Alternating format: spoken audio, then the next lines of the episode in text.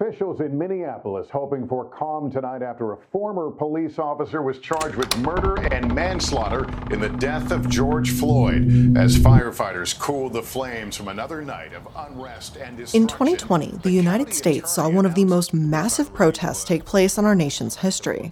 The George Floyd protests that summer came with an endless wave of opinions. Some felt that they were a signifier of hope, that maybe there could be some progress happening. Companies at least tried to pretend as if they cared about racial inequality, even though we can assume that they most definitely do not. Meanwhile, others saw the protests as outrageous and examples of anti cop rhetoric chock full of unneeded violence, uproars, and property damage.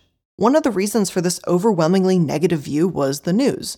During the summer, they almost exclusively reported on the violence of the protests, even though an overwhelming 97% of cases were peaceful. You have everyone here. All eyes are on us. Now is our chance to show the world peace. But let's make it official. Let's make 2020 the official. But something else lending itself to the immediate outrage was a strong sense of support for police officers. After all, they were supposed to be the good guys, right? Nick, I'm NCIS Director Leon Vance. Did you kill your father with this axe? We're looking for the man who attacked you last year. We're hoping you can help us with that. Yeah, but say the attacker is wearing the gloves, right? She starts clawing at his hands. Maybe the fingers slip inside. At least, that's what the movies, TV shows, and even the news tells us.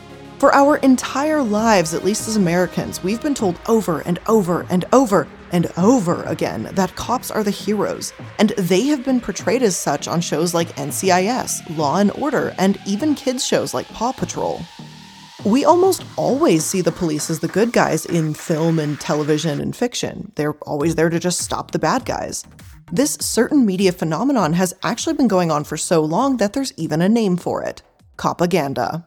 As the media does their jobs to produce content that frames cops as the do no wrong good guys, it has made any type of criticism towards law enforcement that much more difficult. And this was done with intention.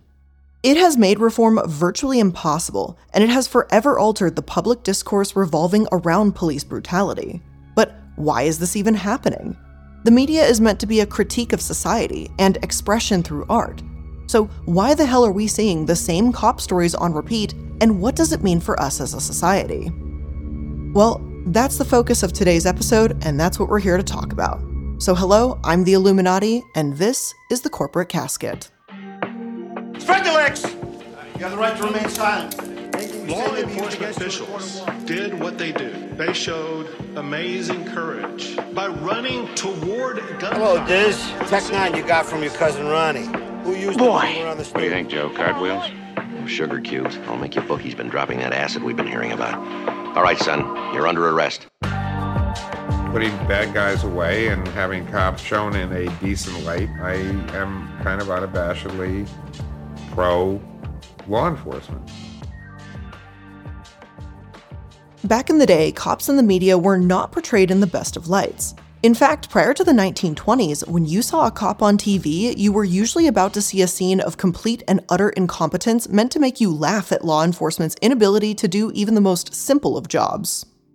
In 1917's Easy Street, Charlie Chaplin even played a police officer who was only able to save the victim after apparently sitting on a drug addict's needle and picking up superpowers from the accidental injection. I'm not going to question the logic there, that's a whole different thing entirely, but that's pretty much about as incompetent as you can get. Police and media were almost always used as comedic relief and displayed as inept buffoons that were constantly being mocked by the others in the film itself. And the people gleefully watch the boys in blue fuck up in hilarious manners time and time again. And to a degree, that is a reflection of reality if we take a look at pretty much any point of the news cycle ever. After a while, law enforcement officers were pretty sick and tired of their comedic representation, so they went to work trying to change media as we know it. And, as you know because we're talking about it today, they succeeded. They would take back their representation by force. In 1908, the New York mayor shut down every movie theater in New York City with the police leading the charge. And two years later, the Association of Chiefs of Police drafted a resolution that adamantly condemned the media for the horrible portrayal of their industry. Soon, even the Supreme Court would step in and say that movies were not worthy of First Amendment protection. Now, it was perfectly fine for media to be censored with no legal recourse. Eventually, that ruling would be overturned, but this was the very least of the industry's worries.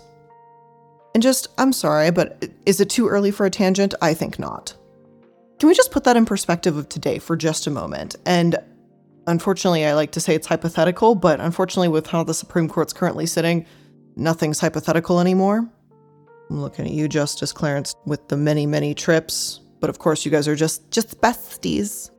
Anyway, could you imagine that there's a case that goes before the Supreme Court and literally they're like, yeah, um, cops look bad in the movies and we don't like that anymore. And the Supreme Court agrees and go, actually, yeah, like this form of art, not protected. Yeah, you talk bad about cops, you're liable. Actually, interestingly enough, with all the rules that are being stripped away and how in some like states and counties and stuff you can't even protest anymore, I guess this isn't really hypothetical anymore. But I digress, that's apparently a conversation for a different day.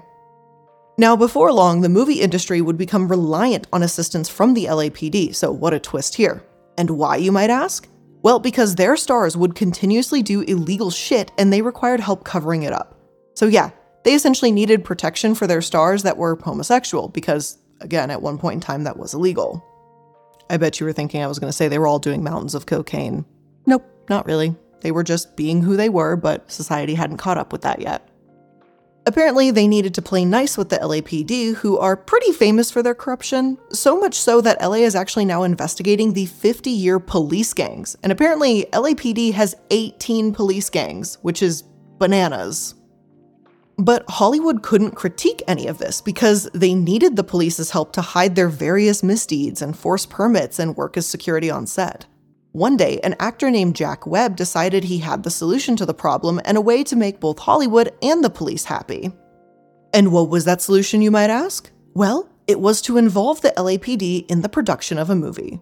Because, ah, yeah, what could go wrong with letting the police completely control the narrative about themselves?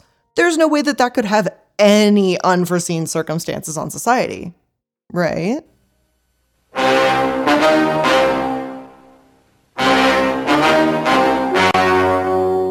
Story you are about to see is true. The names have been changed to protect the innocent.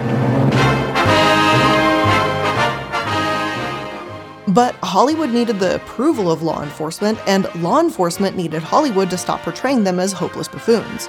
So, Webb and the LAPD chief William Parker entered into a partnership to create the movie Dragnet, which was, quote, an authentic look at police work. They didn't stop there, though. This wasn't just a movie, even though it started that way. Soon, the groundbreaking partnership between the LAPD and the industry rolled into a radio show. U.S. Army hand grenade. Then a TV series. And law enforcement was involved every single step of the way. The TV series was released in 1951, and they were not only working as extras, but they were controlling the entire narrative. The scripts were formally approved by the LAPD Public Information Division, and if there was anything the department objected to, the entire episode would be thrown in the trash. Censorship at its finest. The story was presented as being undeniably true, which it wasn't. It portrayed a diversified LAPD, even though they were still segregated at the time and seemed to completely miss the fact that LAPD cops that same year had beat seven men for an hour in an incident so badly that it was later called Bloody Christmas. So much for authentic. But that didn't seem to matter to literally anybody, and this new model of working with the LAPD to develop media content soon became the norm, and thus, copaganda was born. Maybe you've heard that phrase before Maybe this is the first time you're hearing it. Basically, copaganda is just defined as, quote, the reproduction and circulation in mainstream media of propaganda that is favorable to law enforcement. It can be anywhere from TV shows to movies and even the news. Copaganda is after one goal and one goal only to make the police look good. Gone are the days of the comedic punchlines and the inability for them to do their jobs. Now, police were displayed almost exclusively as the heroes the folks there to help and those who can do no wrong. And this new form of media, this copaganda, is very, very effective. I even remember as a child watching, you know, certain movies or TV shows or whatever and seeing cops and investigators and stuff like that doing their thing, solving cold cases, all that kind of stuff. And it was so damn fascinating to me as a child. I was like, this has got to be the coolest job ever because you get to solve crimes, you get to help people, you get to save the day, you get to, you know, bring closure to these families for things that have happened to them and stuff like that. And the problem is is that's exactly what copaganda does. It takes especially young people, but everybody and goes, "This is good. This is what you want to be when you grow up." Thankfully, I did grow out of that, as you can obviously tell, but when I was younger, it absolutely did make an impression on me. So I'm not sitting here and saying, like, I'm some immune pyramid to all of this and I know better and blah, blah, blah. I think that just shows that this was effective marketing and that this is something that still continues to this day. And on that tangent, you've probably seen copaganda yourself more times than you can even count. You've just probably never realized it either. So let me go ahead and help you out let's take a look at some examples of copaganda as seen on TV, shall we? The deceased weighed 137 pounds. Had she simply fallen, her trajectory would have put her here, on this lower rooftop. How do you account for where the body was actually found? To reach this point where her body was recovered? Now, we've already talked about Dragnet, and that was pretty much the beginning of the end. But that's way back in the 1950s. People have had time to perfect this ability to make cops look extra special and awesome for quite some time now, and copaganda is quite literally everywhere.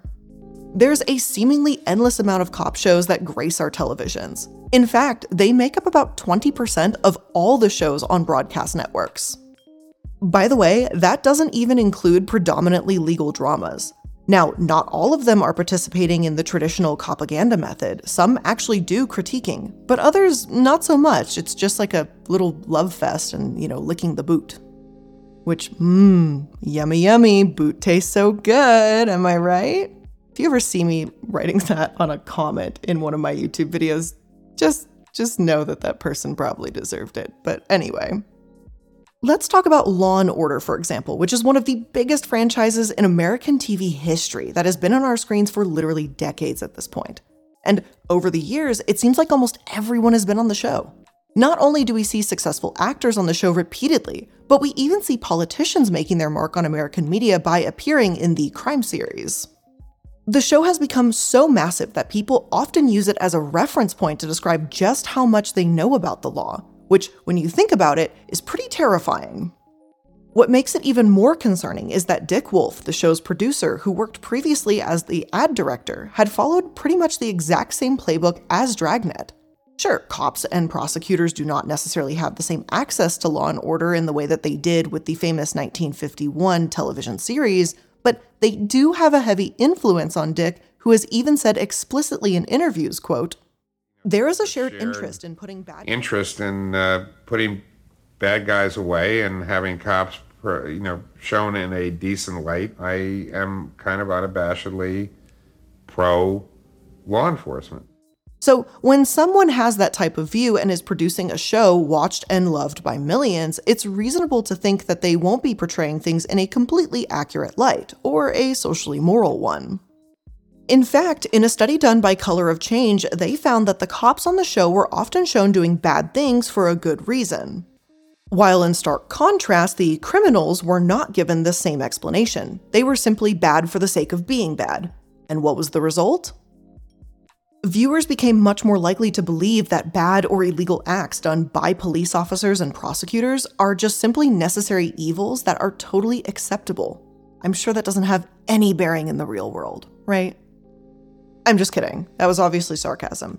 It does, but we'll get to that a little bit later on. It's no wonder why cops are big fans of the show. I would be too if my job was shown in such a damn good light. Now, then, there's also the whole design of the show. If you've seen an episode, you probably know the structure. A bad person does a bad thing, cops arrest a bad person, and the bad person goes to trial. It's kind of the same formula every single time. But in reality, this type of scenario isn't actually how our legal system works at all. In real life, about 90% of criminal cases never even make it to trial because people end up pleading guilty. What the show does get right, though, is that most defendants who do choose to go to trial do end up getting convicted. And those are some fucking staggering numbers that you would never really know unless you have been through the criminal justice system yourself or have done quite a bit of outside research. Because a cop prosecutor centered show is not going to tell you that our criminal justice system relies on people pleading guilty to crimes even if they are innocent, to avoid the very high possibility of a harsher sentence if they go to trial. But of course, there are a lot more examples than just Law and Order, even ones you wouldn't guess, like Brooklyn Nine-Nine. And you may be thinking, hey iilluminaughtii, pump the brakes, that show doesn't necessarily show cops in the best of light. They are comedic in a sense, and it isn't supposed to be accurate portrayals like Law and Order and Dragnet. Well, you're right, but you still have to look just a hair deeper than that. Be professional, Gina. Like the home care nurses who will tuck them into bed tonight. oh, hello, John. Raymond. I just want to say what an honor it is to be up for the same job as a man with your experience. So, yes, on the surface, the show is definitely making fun of cops, but it also shows a disconnect between what we would hope would be the reality in police departments and what actually is. When Raymond Holt first comes onto the scene as the gay, black NYPD officer, he faces discrimination. But slowly and surely, he is, as the Washington Post puts it, turned into a mascot of departmental tolerance. The great aspect of this storyline is that it does show that the NYPD is certainly not perfect by showing the initial discrimination. But it also seems to exaggerate the department's capability of reform far beyond what is accurate in reality. Simply put, it's sugarcoating. And this type of sugarcoating seems to be pretty traditional in the cop genre, and many shows display a picture of diversity within law enforcement that is just nowhere close to reality. Shows on TV that portray law enforcement often put a heavy emphasis on diversity, which is great for representation of more people of color or in the LGBTQ media space, but it isn't so wonderful for the truth of what most police departments really look like. While they are full of diversity on TV, they aren't in real life. In fact, only about 15% of police officers are black in the United States, which is a horrendous underrepresentation of what our population actually looks like. But there's more because there always is. Cop shows also have a nasty little habit of portraying most criminals as people of color, and have even portrayed people intentionally harming themselves purely so they can place blame on cops for police brutality. In an episode of CBS's Blue Bloods, a black subject literally throws himself out of a window completely unprovoked, purely so they could frame a white officer for police brutality. Clearly, this type of narrative is detrimental to those reporting actual instances of police brutality in the United States, and there's a lot of it. But these types of televised examples gives police at least some reassurance that they can simply claim that people are making it up to get some sort of payout or to make police officers look bad, and since these types of episodes sit in the back of our head and a lot of people go, huh, this must be what it's really like, they lend that credibility of a fictional event in a show to reality, and it makes no sense whatsoever. And what's extra shitty about it is then the police weaponize that mindset that people are now being curated into believing, and they absolutely just use it to get shit dismissed, even when that's not the truth. For a local Colorado example, which I'm sure for anyone in Colorado, you've been keeping up on this and it's probably pissed you off too. Do you guys remember back in the beginning of this year that a woman was suing the police because she was locked in the back of a car and then put on train tracks and then the police car was hit by train tracks and she was severely injured? Which did I mention she was handcuffed in the back of that car? She had no no recourse, no escape, no action. Anyway, she sued the police and the police officer who placed her in the cruiser that was then hit by the train, he's pleaded not guilty and wants the charges dropped. And what's really sickening is in local circles here and stuff like that in Colorado, there are some people that absolutely fucking defend this shit. And I see them spouting off to their like thousand followers on Twitter, and I'm just like, can you be embarrassing somewhere else? Like, she literally was like a mouse in a fucking cage, and then they put that cage on the fucking train tracks and let it hit her. But because we've got this instilled sense inside of us that, like, oh my God, well, on Law and Order, the cops are good. Therefore, even if this cop did a bad thing, it must have been for a good reason. People try and defend this shit. And I'm like, there is no defense here. I know legally there has to be because they have a defense attorney. But my opinion, no defense here. You can't do that to somebody and get away with it. But they're fucking trying anyway. And I hope they don't. But anyway, I digress again point here to say is that copaganda is so pervasive that we can even find it in kids' TV shows. I mean, there is literally a show that is all about adorable puppies helping a person solve crimes, and the main character of which is a cop. But there's also more nuanced instances like Peppa Pig, which can't believe I'd ever be discussing Peppa Pig, but here we are. In one episode, officers visit a classroom and are met with cheers from the kids Hooray, the police! For the rest of the scene, the police teach the class how to ride their bikes. They are the helpful, the involved adults. As black and brown kids are receiving lessons from their parents about how to keep safe from police officers, kids' shows are giving a completely different lesson.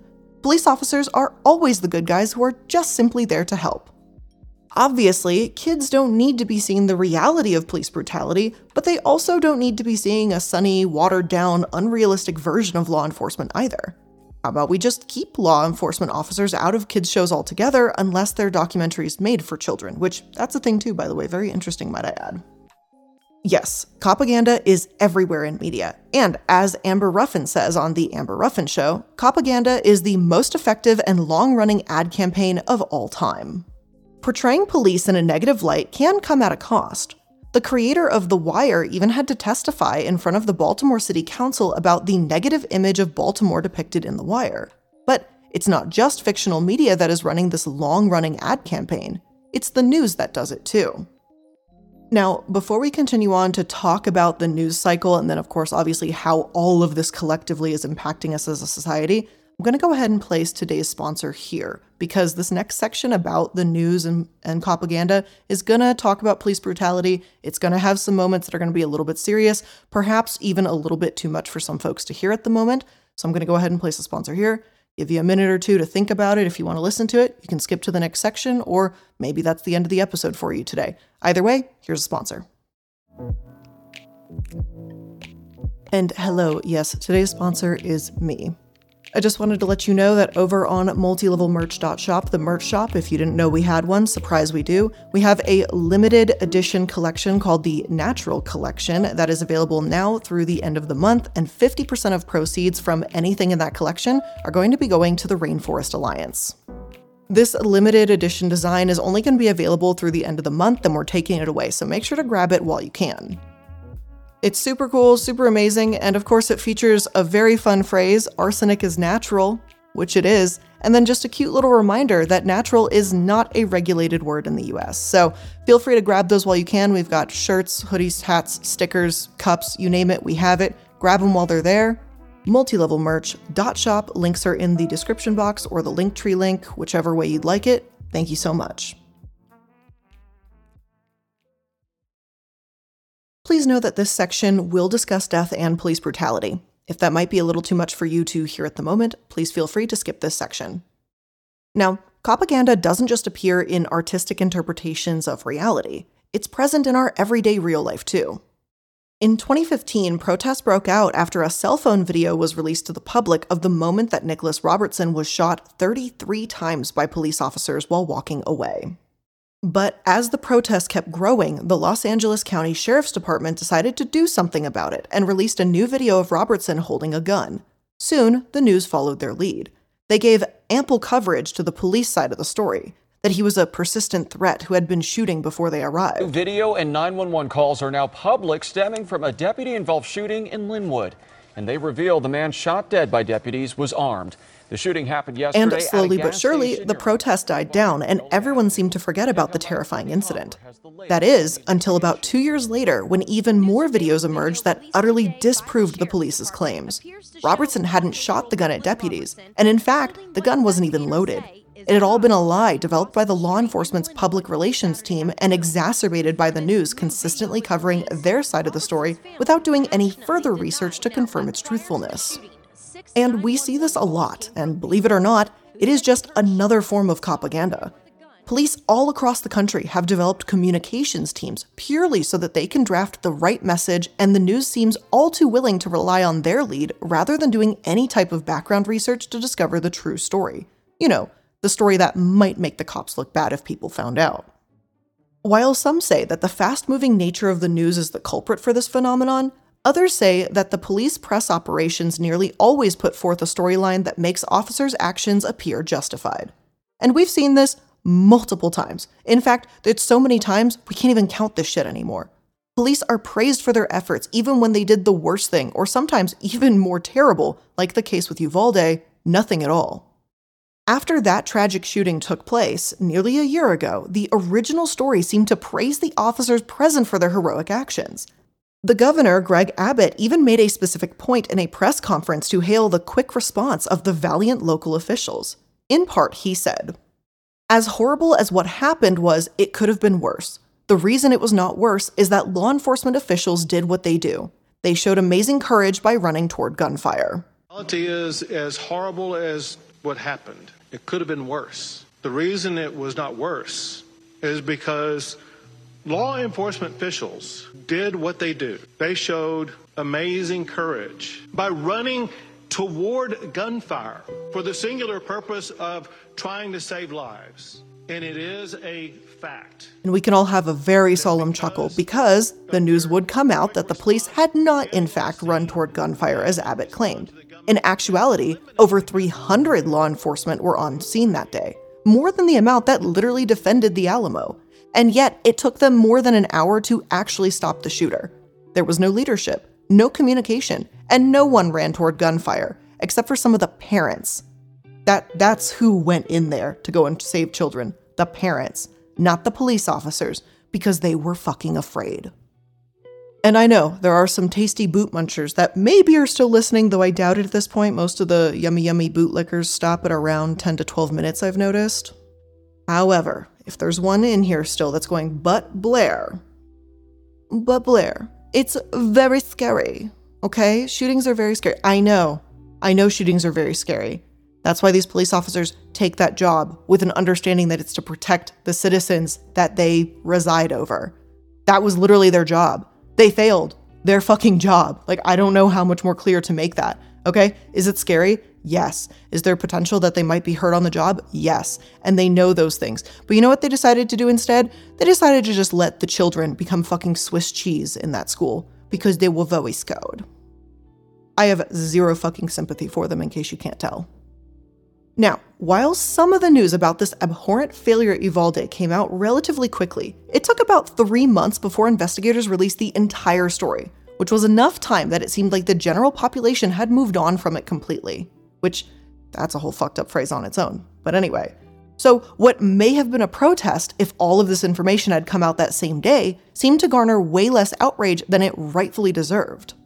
More often than not, police are portrayed as always being right there at the right time, doing the right thing, and saving lives. Meanwhile, others are vilified and crime rates are over exaggerated in an attempt to make the views of law enforcement more favorable in the wake of calls to reform the justice system. After all, if it bleeds, it leads, and it's unfortunately true. We like bad news better than good news. But when the FBI crime data report is released, you can almost always count on the news to take the worst possible statistic and plaster that bad boy everywhere, ignoring literally everything else. In 2021, when the data was released, The Washington Post, New York Times, NPR, NBC News, The Hill, and The Guardian all had headlines focused purely on the rising homicide rate. But they failed to mention the other statistics that told a completely different story. Sure, the murder rate did rise in 2020 compared to the year previously, but homicides were actually at record lows in the country, especially when we compare it to the homicide rates of the 80s and 90s. Of course, they also didn't seem to consult any professionals on the subject, like public defenders, social workers, academics, or researchers. Instead, they turned to the police and let them spin the narrative to, as Scott Hechinger, the public defender and executive director of Zealous, says, use their failures to demand more resources, funding, and more support. Because at the end of the day, it always comes back to the mighty, mighty dollar bill. There's more to this issue than just that, and we'll talk about that more in just a second. But back to the crime statistics, because there's more to that than most people know. For one, most cities don't even report their crime statistics to the FBI. So they're automatically not the best judge of how the country is doing crime wise. Oh, and the definition of what a crime is in that famous report that was developed by, you guessed it, police chiefs over 100 years ago. So when you hear crime is up, it's almost always referring to cities that are committed by marginalized people and almost never by the wealthy. Tax evasion isn't counted, environmental crimes aren't counted, stealing wages from workers, none of that is counted. Crimes that are included in that crime is rising narrative is almost always defined by crimes committed predominantly by the poor, aka the people the police actually target. Because remember, kiddos, white collar crime is apparently not real crime. Until it is. Then then it's crime. But it's not counted in those statistics because, you know, that would make everybody look bad, you know? So maybe the next time you hear the narrative about how dangerous cities are getting or how crime ridden the United States is, go ahead and take a moment to look deeply at that narrative. What are they actually saying? And where is that data actually coming from? Most importantly, what story are the people talking about crime trying to tell? Over the years, copaganda has had a profound effect on how our society functions, and it impacts a lot more than you would think.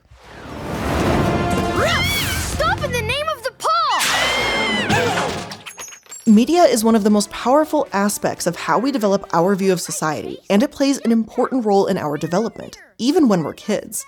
So, when we see propaganda everywhere, from the news to major TV shows to kids' programs, it can be a little bit more than just concerning. When we see propaganda on TV shows constantly, our ability to discern the truth from fiction becomes increasingly more difficult. Members of our zone car uh, work heavily on pursuing stolen cars. That's one of our primary functions on this car. When shows like Cops, for example, predominantly depict white police officers arresting people of color, viewers of the show are more and more inclined to believe that people of color commit substantially more crimes than they really do. In fact, a 2007 analysis of the Cops show found that nearly 62% of offenders who were shown on screen were men of color. The show was also far more likely to show men of color as violent and white men as nonviolent. This, in turn, gives viewers a completely warped sense of reality. It's a complete overrepresentation of the crime that is actually being committed in the real world, and it makes viewers develop an understanding that people of color are far more likely to be violent than white people. And it's just not true. Let's look at mass shootings, for example, because that's always a fucking fresh topic here in the US for some reason. Wonder why. For the last three decades, over half of the mass shootings in the country were committed by white shooters. But no one wants to have that conversation for whatever reason. This type of media is also the primary example of law enforcement for many Americans. Only 21% of Americans who are 16 or older have ever experienced interactions with police officers. Therefore, the media may be legitimately their only way to develop an understanding of policing. And that can be a pretty terrifying thought when we look at shows like Law and Order that show police committing illegal or immoral actions for the greater good. People who only see this develop an understanding that it's perfectly fine for police to break the law as long as they get the bad guy. Not only does this impact them if they ever happen to have interactions with police, but it also impacts their ability to understand the general problem with police brutality. And think about it. How many times have you seen a news story focus primarily on the background, criminal history, or badness of someone who was harmed or even killed by police officers? We definitely and very clearly saw it with George Floyd. How many times have you seen people say something along the lines of, well, if they didn't want to get hurt, they shouldn't have done XYZ thing? Yeah, that comes from the understanding that police brutality, lawlessness, or immorality is a necessary evil to catch bad guys, no matter the cost. In turn, this has completely undermined people's ability to call for reform. Who cares if the police are breaking the law and hurting other people as long as they're protecting us from criminals, right? When people called to defund the police, the first arguments were, well, who are you going to call when something goes wrong? Manufactured crime statistics in the news make cops seem vital in protecting social order and lead to an increase in police budgets and a decrease in calls for reform or abolition. We've seen it in New York this entire past year. Over and over, news source after news source has released crime wave reports, and the police budget has absolutely exploded in response. Now, by the way, it's about $11 billion a year, and even with that, they have exceeded their overtime budget by over $400 million just this year. And again, we're not even halfway through the year. Our view on law enforcement is completely warped by the media, and it's definitely time for a change. After the George Floyd protests of 2020, some shows were canceled and others were reevaluated. But we still have an abundance of work to do to get the propaganda off of our screens and our news sources. Everything isn't perfect, and that's especially true for the criminal justice system. And again, I encourage everyone to look a little bit deeper and do a little extra research when you just suddenly see a blatant statistic popped up like that. Why is it like that? Why is the news reporting it like that? And for the love of God, please don't rely on TV shows to warp your view of reality. It's ultimately just propaganda. But with all of that being said, that is where we're going to end today's episode of The Corporate Casket. I hope you learned something new here today, and if you did, make sure that you're liking, following, and subscribing to stay up to date with all the latest episodes. Thank you so much for joining me to the end of today's episode. I know this one's a little longer than usual, but I think it was very worthy of the length all the same. Thank you for joining me, and I'll see you in the next one. Bye. By running toward gunfire for the singular purpose of trying to save lives. And it is a fact that because children are a blessing, their quick response, God teaches us that. They're filled with laughter, innocence, and joy. Their love is a gift that parents get to unwrap every single day.